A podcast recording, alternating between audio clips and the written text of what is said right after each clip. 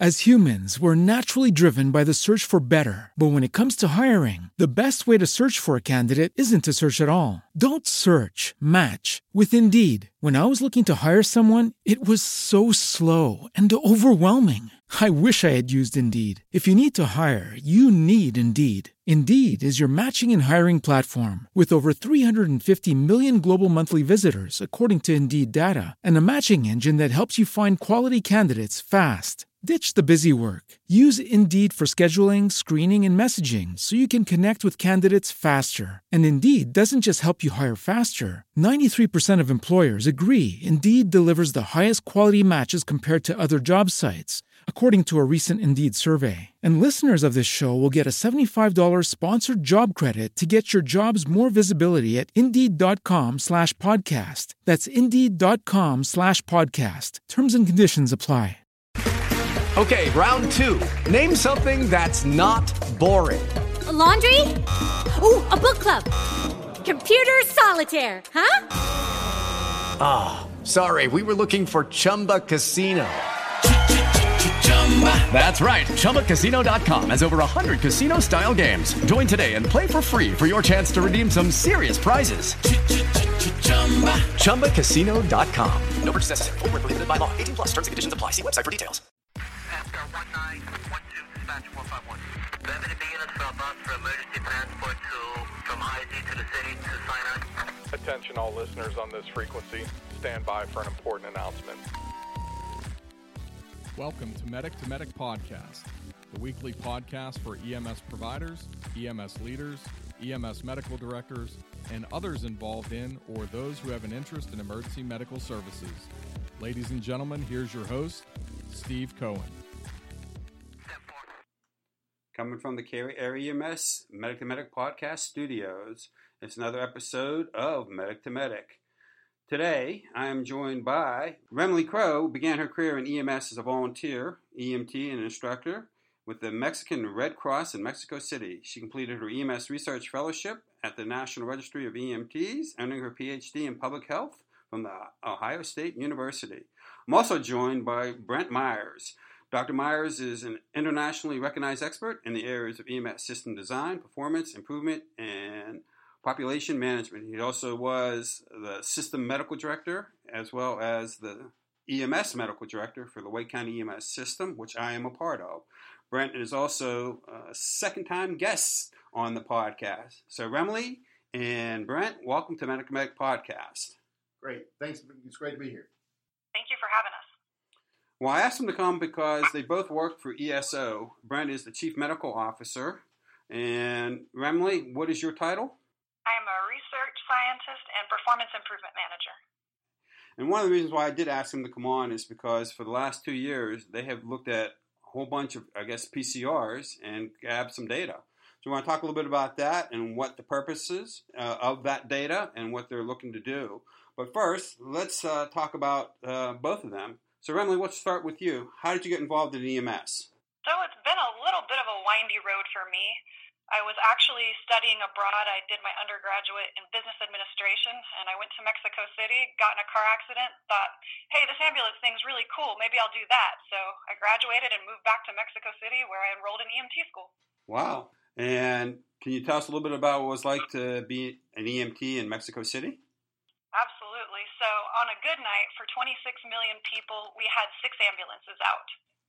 Wow. And I'll say one of the things here, wow, indeed. One of the things here is that, you know, you open the back of an ambulance and it's fully stocked. In Mexico City, that's not the case. I had whatever was in my backpack. Can you talk about what you had in your backpack?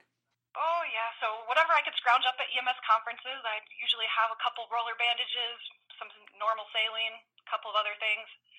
And um, as far as the actual equipment on the ambulance, I can say that I have shocked somebody with a CardioLife 4. I've also used that hard suitcase Laerdal suction unit. So the Museum of EMS comes to life. Wow, you definitely have uh, uh, some pretty cool experiences. And Brent, how about Yeah. your start in EMS? So I was 16. My uh, father was a banker. My mother is a business statistician. Uh, there's nobody in medicine in either side of the family, uh, and I wanted to buy a car. And Dad said, "Well, you've got to get a job to buy a car. Uh, you know, he'll help me pay for it, but I need to learn the value of a dollar." and the hospital at that time had a Baylor plan, which for those of you that don't know, that's you work two 12 hour shifts on the weekend, you get paid for 40. So as a high school kid, um, the only job they had available was a orderly in the emergency department.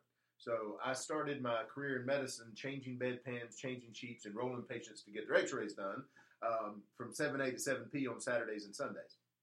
And uh, the charge nurse there uh, realized that the 16-year-old was not really thrilled with the aforementioned activities, uh, and pulled me out onto the uh, uh, ambulance bay and said, "Look, if you'll work here for a month, you will want to be doing this business the rest of your life." And so what I tell people is, if I'd gone to be a work with a plumber at that time that was that enthusiastic 30 years into their career, I may well have been a plumber, right? I mean, they, the the enthusiasm that she put forward, and then she hooked me up with the EMS agency, who then told me to go to EMT school, and that's how it all started. And then, how did you get involved in becoming the Wake County EMS medical director? Uh, same kind of thing. Uh, I was doing my EMS fellowship in Chapel Hill, and half of that rotation was with Orange County EMS in Chapel Hill, and half of that was with Wake County EMS in Raleigh by design. Um, and as it turned out, Dr. Vaughn, who was the medical director here at the time, had been looking to retire apparently for a couple of years and just was waiting to see who might take his spot. And when I came in and was there as a fellow, uh, we started a conversation. And, you know, I was ready to move anywhere in the country to be a medical director at a big EMS system. And uh, it just happened that the one I was doing my fellowship was the one that was available. So that's, that's where it started. And Remle, how did you get involved in research? So I always had an idea that I wanted to help grow the EMS evidence base, and I actually had enrolled in medical school in Mexico City, and I was set to start that August. But on my vacation, I went to an EMS conference, and I ended up attending a research luncheon and found out about the opportunity at the National Registry of EMTs to pursue a PhD through their EMS research fellowship. So I decided I would compete for that, and I ended up winning it and spent the last five years in Columbus studying my PhD. And I know that you did a lot of investigations on safety of the EMS workforce. Can you talk a little bit about that research and what, what did you find? Right. So I have worked on a couple of projects regarding both safety and wellness. And so one of the big projects on safety that I'm proud of is we did a survey on patient safety based on the AHRQ surveys for the unique environment of EMS. And so we ended up finding a bunch of different domains that can be used at your EMS agency to evaluate safety. So, what are you doing now, Dr. Myers, uh, as the Chief Medical Officer of ESO? So, it, it's really a, a three part job. Uh, one part of it that is probably more than a third of the time uh, is meeting with current or potential customers, particularly those that use the HDE, which is the, the interchange between EMS and the hospitals. While this is in some communities has been going on for many years, uh, for most communities, this is a less than 12 to 18 month old experience to have EMS where they can actually see all of the outcomes for all of their patients. Hospital chief medical officers, hospital HIPAA compliance officers still need a, a conversation, uh, and generally it, it, works better when a, it's chief medical officer, chief medical officer. So I'll fly to those hospitals or those communities and have conversations to help move those data uh, forward making people very comfortable that clearly this is well within the domain of HIPAA. But again, it's just it's a different use case, and so I think it just takes um, some explanation for folks. So I spend some time doing that. Um, I spend another third of the time probably um, doing research and presentation. So uh, Remle and I are constantly working with um, Scott Bourn and Tony Fernandez, who's also part of our group, um, to look at the data that we have and see what questions can reasonably be answered and then either conduct the research ourselves or facilitate uh, that research from external researchers. Uh, and then, of course, presenting what we find at national conferences and other places to help kind of spread the word. And then the rest of my time is spent with the product folks, bringing back what we're hearing from all of these other visits and conferences to say, hey, this would be even better if we could push this as a discrete data element into the hospital. One that, that interestingly comes to mind is hospitals now have to report the total amount of fluid that a sepsis patient receives within the first three hours. Well, they want the EMS fluids to count, but you can't just say, well, it was about a liter. You have to have the exact number, obviously. Uh, and so just getting the engineers to say, hey, you know, it used to be you could just put EMS fluid and nobody really cared. Now they need to know the exact amount, and then we re- go in and redesign the, the, the software so that we can get better patient outcomes. So that's kind of the span of the work. Either one of you, can you tell us a little bit about ESO, how they came about? Yeah, I'll be happy to. Um, so the CEO of ESO um, is uh, Chris Dillie, and he was the uh, performance improvement slash quality manager for Austin Travis County EMS when Ed Racht was the medical director there. Um, and what he found is that he could not easily produce the data that either he or Dr. Racht wanted from the way they were gathering the data at the time, which was mostly paper based.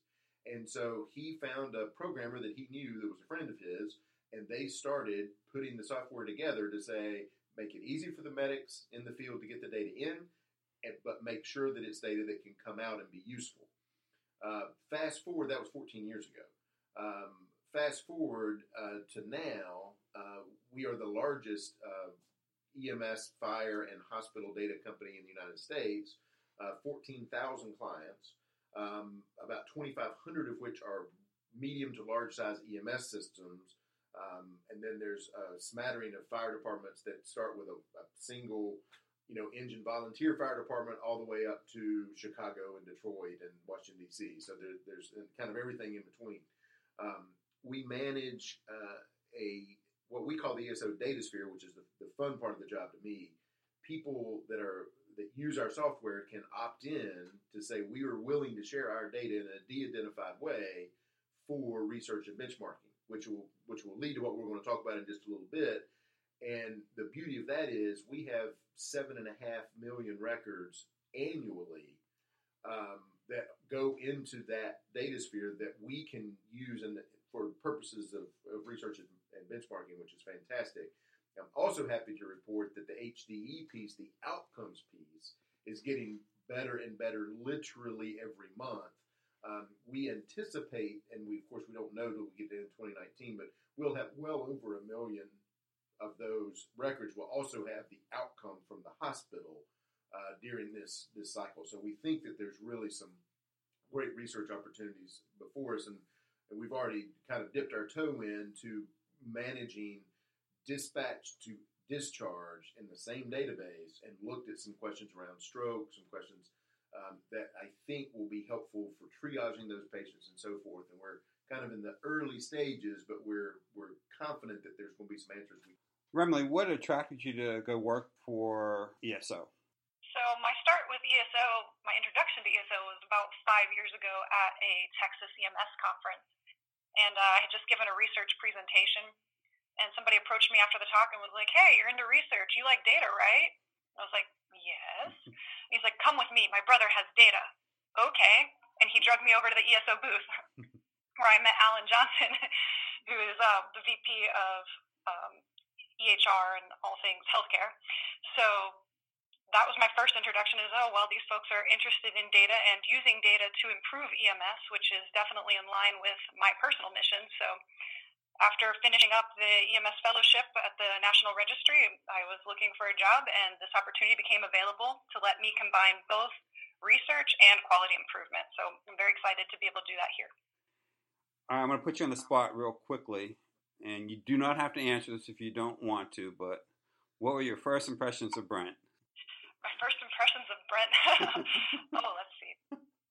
Well, that's actually a funny story as well because I'm originally from Wake County, so I had always heard about Brent and known of him, and actually tried to meet him a couple times at other conferences. Thought I was going to go back and work at Wake County eventually, but how the tables have shifted, and I did end up working with Brent. Just ended up at ESO instead. That's a good Small way. world. It is a small world. All right, so let, let's get into why I want you to have on the podcast. Is how did this project come about? you kind of alluded to it a little bit with all the data gathering and, and the sphere of information that's coming into ESO. Whose brainchild and how did it get started? And was there some stumbling blocks? And how did you get uh, your CEO on board and everything else? So I'll start with the, how it came to be, and then Remle has done just a tremendous job of refining these metrics because we're now in the third kind of iteration of, of putting these metrics out. So um, the initial piece, um, our uh, director um, of corporate communications and, and one of our great marketing uh, guys is uh, by the name of Andy Prince. And he does not come from the medical industry. He just comes from the marketing industry writ large. And he came in the door, and we were basically having the conversation we just had about what we have and all this great research we're doing. And and he said, that's great, and that's helpful for clinicians, and it tells a story to a certain segment of, of folks. But people really understand the concept of an index. Like, this is the benchmark for this thing. And that's a different audience, perhaps, but it's certainly a different way of telling the story. And I've got to say, I was skeptical uh, because I wasn't sure exactly how this would help an industry or exactly what we would do with it. And so we spent probably three or four months kind of in some pretty serious conversations about are we going to do this at all? And if we do, what are we going to put in there? And so what we came to are things that met certain criteria. Number one, any agency could do it. So it can't be something that only rural agencies do or only urban agencies do. It's got to be a metric that any anybody that provides EMS in the United States could look at that and say, hey, I could do that piece. Um, and we wanted things that were relatively non controversial. So we didn't want to talk about, um, you know, are you giving blood to trauma patients yet, right? I mean, I think, quite frankly, that's going to become more clear over time as well. But um, we wanted something that was pretty well established. So we picked these first five around that notion. And um, we learned uh, pretty quickly uh, from great feedback from people that receive the index to say, hey, I've noticed this problem. Let's see if we can measure it this other way. So we the, the reason we kind of put out the mid-year one last year is we learned so much from people giving us feedback to say, I would tweak that just a little bit. I would measure it just a little bit differently. And and so it, it got its first refinement, and then Remle comes along um, and takes over the, the data integrity and research piece of this and really dives into it. And so this last index uh, that just came out that looks back at 2018 as a full year, uh, I think is, is far and away the, the best of the three, and we'll, we'll continue to refine it over time. But that's that was kind of the concept is let's put something out there that if people attain it, there's not a lot of debate that it actually helps. Uh, and it's doable regardless of the size of your agency. So that, that's where it started. Remle? Yes, I think Brent hit a lot of the high points here. And so, what this is intended to be is really a conversation starter. I think a lot of efforts are moving towards quality improvement in EMS, but sometimes, you know, programs are just getting started up. They don't necessarily have all of the resources in the world, and it can be really difficult to find a place to start. So, this index offers, you know, five core measures of something that's relatively easy to measure, easy to collect the data in a consistent manner, and is a way to just get your program off the ground just by looking at these and figuring out one area to improve. Well, how hard was it to pick these five metrics? Remle, I'll, I'll start with that, and then we can we'll get into particularly the ones that we refined in 2019. But the the notion was, it, and Remle has a great uh, slide that she uses many of her presentations that you've not only does it have to be something that we agree on and something that can be measured, it has to be something that happens with enough frequency in a system that you actually can measure it within a year or within six months. It's not something that's going to take you know four years to find. Um, you know, and, and in many systems, things like you know a, a, uh, a pediatric intubation, while it's an important quality metric, it's not doesn't lend itself to an index because it's a relatively rare experience. So we started with something that we think was completely non-controversial, which is should you put an end-tidal CO2 on if you did an advanced airway? And you know the the paper from Katz from Orlando now is probably 15 or 20 years old, where they showed that if you don't have end-tidal CO2 on, you can have up to a 17% missed airway rate.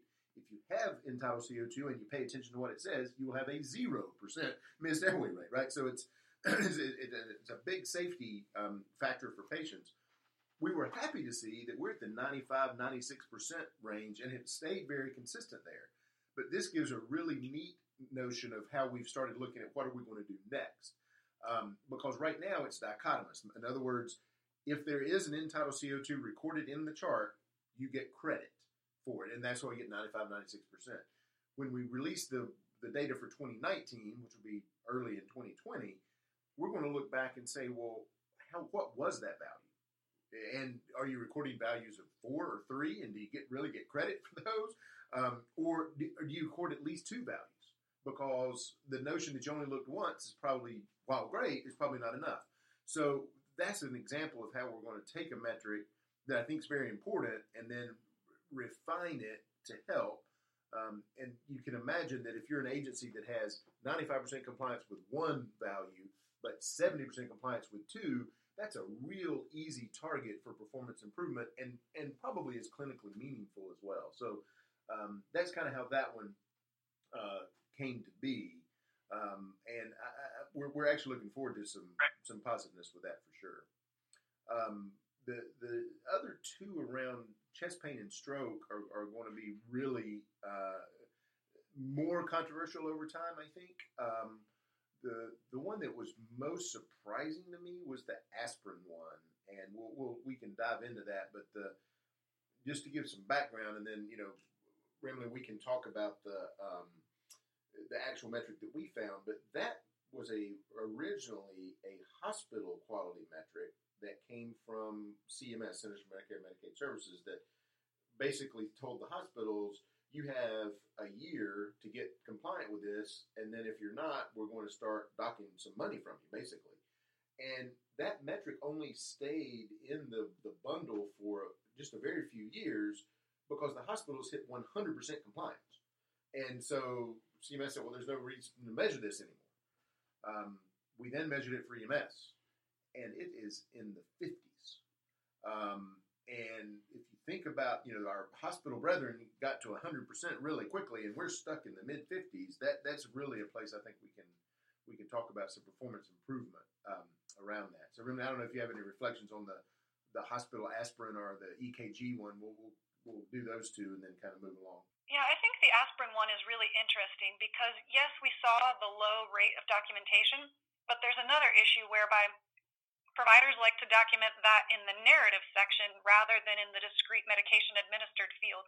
And so that complicates things for research and quality improvement purposes. We can't see the narratives readily, and you can't search for every spelling of aspirin or ASA or however people decide to document that. And so I think that just brings to light the importance of documentation, particularly when these measures can be used in things like RFPs when county RFPs go out and things like that. It becomes more and more important not only that things are being documented, but they're being documented in discrete fields. Yeah, that's a great point, Remle. And, and for this one and for stroke, we were, and the stroke one uh, is basically if you if you have a, an impression of stroke, did you document a complete stroke scale? Right, that's really the, the, the metric piece for that one.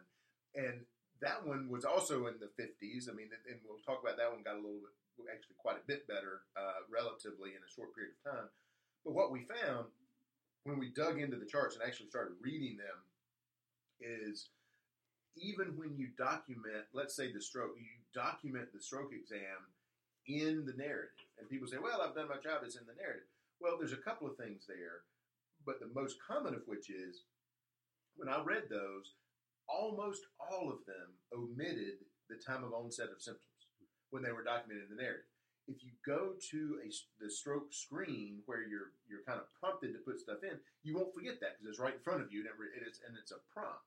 And you know there are people that that look back at this and say, well, that's dumbing medicine down or that you know, and, and that's not really the case. The the the point here is let's get it right. And there's nothing wrong with having a little assistance to get it right. Um, you know, the when we looked at that and just put that out there, um, the stroke performance improved from from the 17 data that we published in 18 to the 18 data we just published from 50% to 65%. And that was really encouraging uh, to see that if you just show this and show its importance, things can improve. The interesting part is aspirin didn't do that. Uh, aspirin stayed flat, or if anything, trended slightly less in 18 over 17.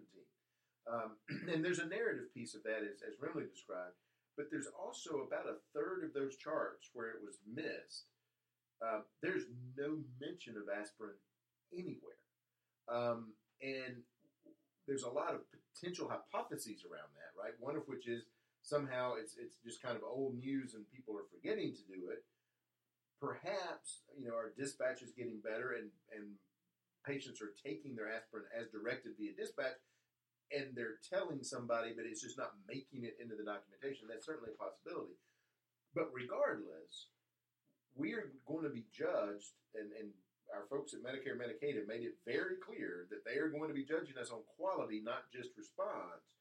And this is a low hanging fruit metric, and we've got to make sure that it gets counted. And it, what I've told folks over the past year at conferences is you want to get credit for the work that you do. Uh, and so you got to figure out a way to to to just pr- some prompt. And so we're we're thinking about closed call rules and things like that. That we don't want to we don't want to encourage people to you know pencil whip or over document something that may may or may not have actually happened. And and surely we don't want to do that. But we also want to give people that are trying to do the right thing an opportunity to get credit for what they've done. What are your thoughts about that, Remle? I agree. I think it's um, a big challenge to train to change this mentality from you know, maybe documenting in the narrative to documenting in the discrete fields. But I think the way that we're going to be able to affect that change is communicating the why we're doing this. And this is really an important quality measure and measure for clinical performance. So I think that making that shift, you know, is going to be a challenge, but it's a challenge worth pursuing. Now, I think you, you did mention earlier in the podcast uh, there's no HIPAA violations or everything's protected when you go read these charts because you're reading. How many charts are you reading? Well, so we the the index itself is run off of that data sphere that we talked about, where people have voluntarily agreed to put in de-identified data, and because it's de-identified, then we're, we're clear of all that, and and, and as I said, the, the agencies have voluntarily uh, put the data in. Uh, we process data, we help with data. We don't own the data, right? The agencies own the data, so this is a voluntary thing. Um, part of that is we do a random chart read, uh, and that falls under the minimum necessary for quality, right under the HIPAA side. Uh, so those are, you know, half a percent, one percent are, are pulled at random, and they are de-identified before they're reviewed, right? So I mean, there's there is a, a process by which we can pull those without any identifiable information and then read the narratives. And that's that's what we're talking about here. Um, so, uh, you know, for, for these, it was four or 500 charts each that were just pulled at random. But after reading about 150, we knew what this. There were no surprises after that, right? They they all fell into these buckets that we we had seen. So, you know, for aspirin, it was clearly in the narrative um, and and not somewhere else. Uh, there was some of it that, um, you know, there was just no reference to it whatsoever. Uh, and those were the ones where you thought, you know, what's going on? And then there was another group of them where it looked like people had just picked the first chest pain diagnosis they could find, which renders cardiac chest pain, even though when you read it, it was obvious. It was a motor vehicle crash with chest pain. It was fever of 104 and pneumonia. Uh, but they had chosen that. And again, when CMS looks at the metric, if you don't pick, you know, traumatic chest pain or pneumonia as the primary, it's going to be in the bucket, right? So I think there's some just some basic uh, refresher around how quality is measured at the national level and what you pick on that diagnostic group actually matters, um, or your primary impression is. So when you pull down that pick list on ESO, there is actually a reason behind those uh, the list. there is a there is a very important reason, and that list now pairs over to the hospital list. So there's a really nice opportunity to look at matching or mismatching between paramedic primary impression and the hospital impressions. Remember, I just want to make sure I'm clear about the the aspirin since we spent uh, some time talking about it. So if you read it in the narrative, you can't count that as part of the metric. Is that correct? That's correct. So it is more challenging to automatically count anything that is in a free text field. Whereas if you document it in the actual medication discrete box, we can easily query that with all of our tools. And I'm just curious uh, with the PCRs that you're reading, uh, with the aspirin administration, are they getting it by the fire department and like they just said the patient's taking it when the 911 telecommunicator tells them taking aspirin and it's just not getting documented somewhere.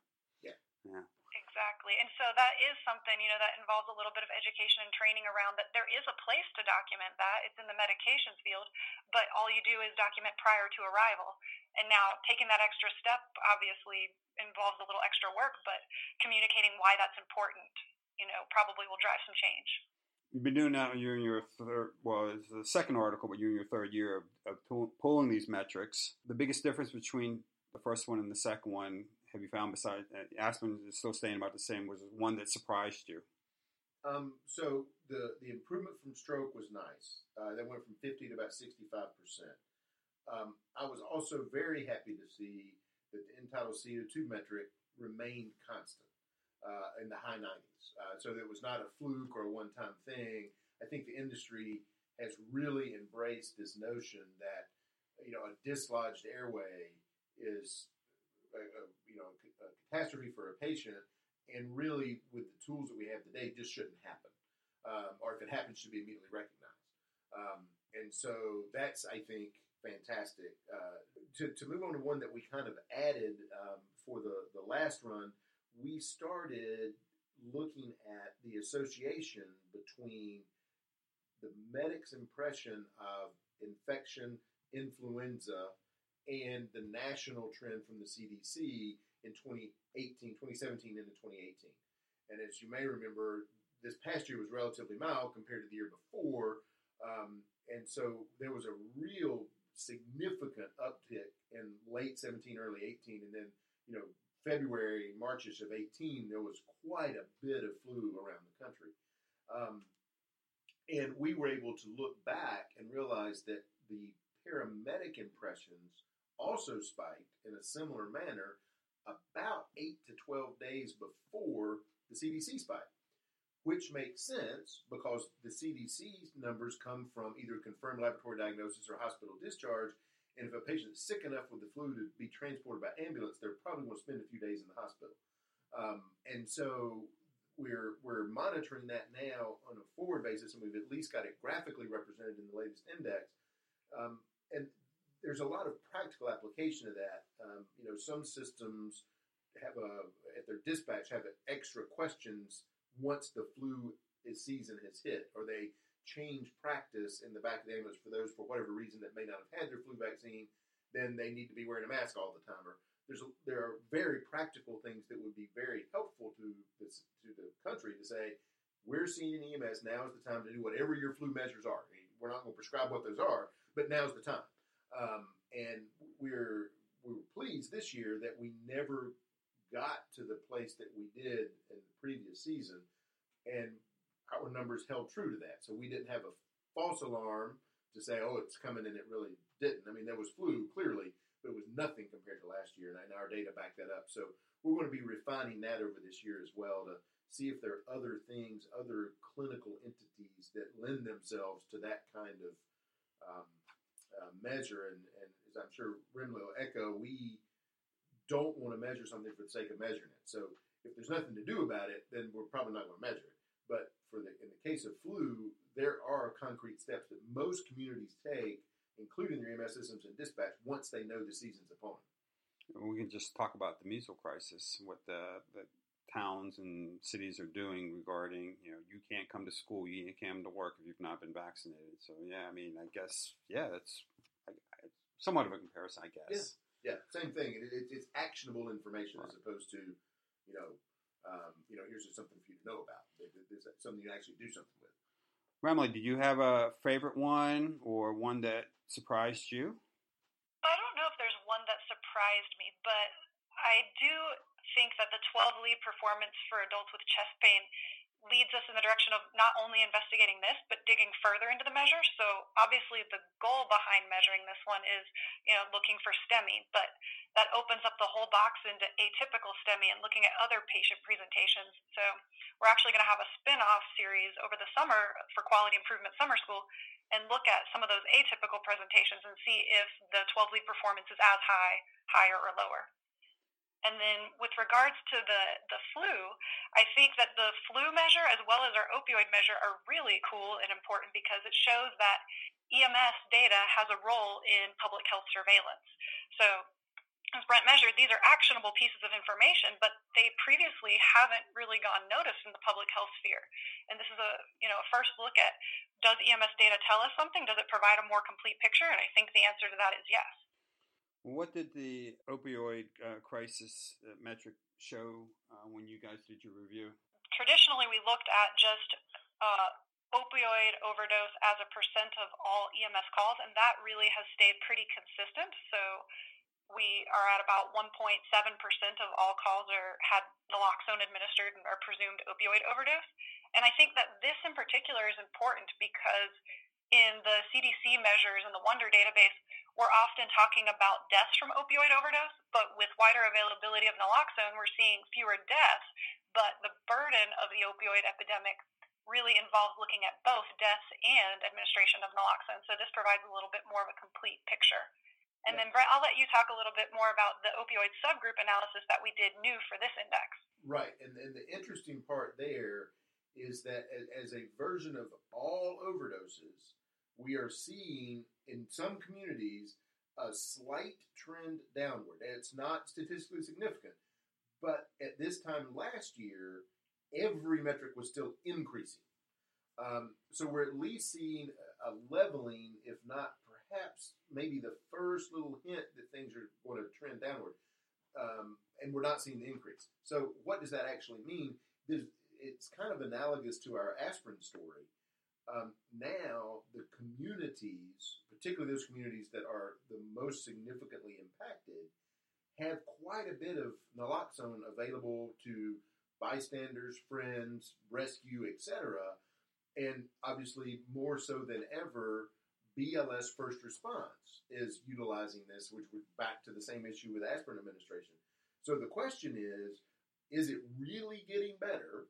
Which we hope hope that's the case but we have to be realistic and understand that maybe what we're seeing is people that called 911 a year ago are performing buddy rescue and not calling 911, or they've already administered and, it, and it's not getting entered into the chart because the fire department gave it, the police department gave it, or the buddy gave it, and it, for the same reason aspirin may not end up there, naloxone doesn't end up there, and so it it makes it a very complicated epidemic to track. Uh, because not that we should not be giving Narcan to, to, to revive folks. I'm not trying to say that, but as a as a kind of side effect of all this Narcan being in the community, it becomes really difficult to know are we actually turning the corner or not. At least in the short term, I think once we have two or three years worth of data, we'll be able to be more precise about it. But for right now, it's kind of like, well, it's not going up anymore, which is probably a good thing but we don't know exactly why that has happened. So that that to me that's part of the fun of the index is it generates these conversations to say, hey, we're seeing something, but I can't tell you exactly why. One final question: What message would you like to give out to the providers that are documenting uh, these metrics?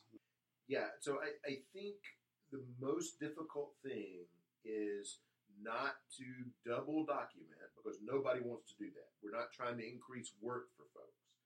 Um, I think my hope is that as we continue to put these indices out, that people can see what they put in actually is read, matters, and makes a difference. It's not simply checking a box for a governmental requirement. It, there, there are true insights that can come from that. And over time, my hope is that folks focus their narratives but they don't feel like they have to write the full narrative and then go over here and document differently. Document everything that fits in the flowchart and then color the story with your narrative. But you don't have to double document everything. And I think sometimes this becomes a burden and people see it as it's more work. Once you get facile with it, it actually is less work. Um, you just have to think about how you're going to do it. Remle, you want to add anything to that? Sure. I'd like to echo what Brent said in that you know, documentation really does matter. So what we're doing in the field does play a role in what we do with that data down the line. And I think that something that's important to recognize is that quality improvement is really the job of the whole organization, not just the QI officer. So that starts with good documentation in discrete fields. And then for those who are doing QI, my message is let the data guide you on where to start. Don't try to boil the ocean, as Brent and I always say. But you know, find a measure that is not controversial, that happens with enough frequency, and start there. Well, I appreciate your time, both you and, and Brent. I have to end this podcast because before we start this podcast, I just came off a call and I've got to write an ESO PCR. so thank you for joining me. Thanks for having us. It's been great. Thank you. As humans, we're naturally driven by the search for better. But when it comes to hiring, the best way to search for a candidate isn't to search at all. Don't search, match with Indeed. When I was looking to hire someone, it was so slow and overwhelming. I wish I had used Indeed. If you need to hire, you need Indeed. Indeed is your matching and hiring platform with over 350 million global monthly visitors, according to Indeed data, and a matching engine that helps you find quality candidates fast. Ditch the busy work. Use Indeed for scheduling, screening, and messaging so you can connect with candidates faster. And Indeed doesn't just help you hire faster. 93% of employers agree Indeed delivers the highest quality matches compared to other job sites, according to a recent Indeed survey. And listeners of this show will get a $75 sponsored job credit to get your jobs more visibility at Indeed.com slash podcast. That's Indeed.com slash podcast. Terms and conditions apply. Lucky Land Casino asking people what's the weirdest place you've gotten lucky? Lucky? In line at the deli, I guess? Aha, in my dentist's office. More than once, actually. Do I have to say? Yes, you do. In the car before my kids' PTA meeting. Really? Yes. Excuse me, what's the weirdest place you've gotten lucky? I never win and tell. Well, there you have it. You can get lucky anywhere playing at LuckyLandSlots.com. Play for free right now. Are you feeling lucky? No purchase necessary. Void where prohibited by law. 18 plus. Terms and conditions apply. See website for details.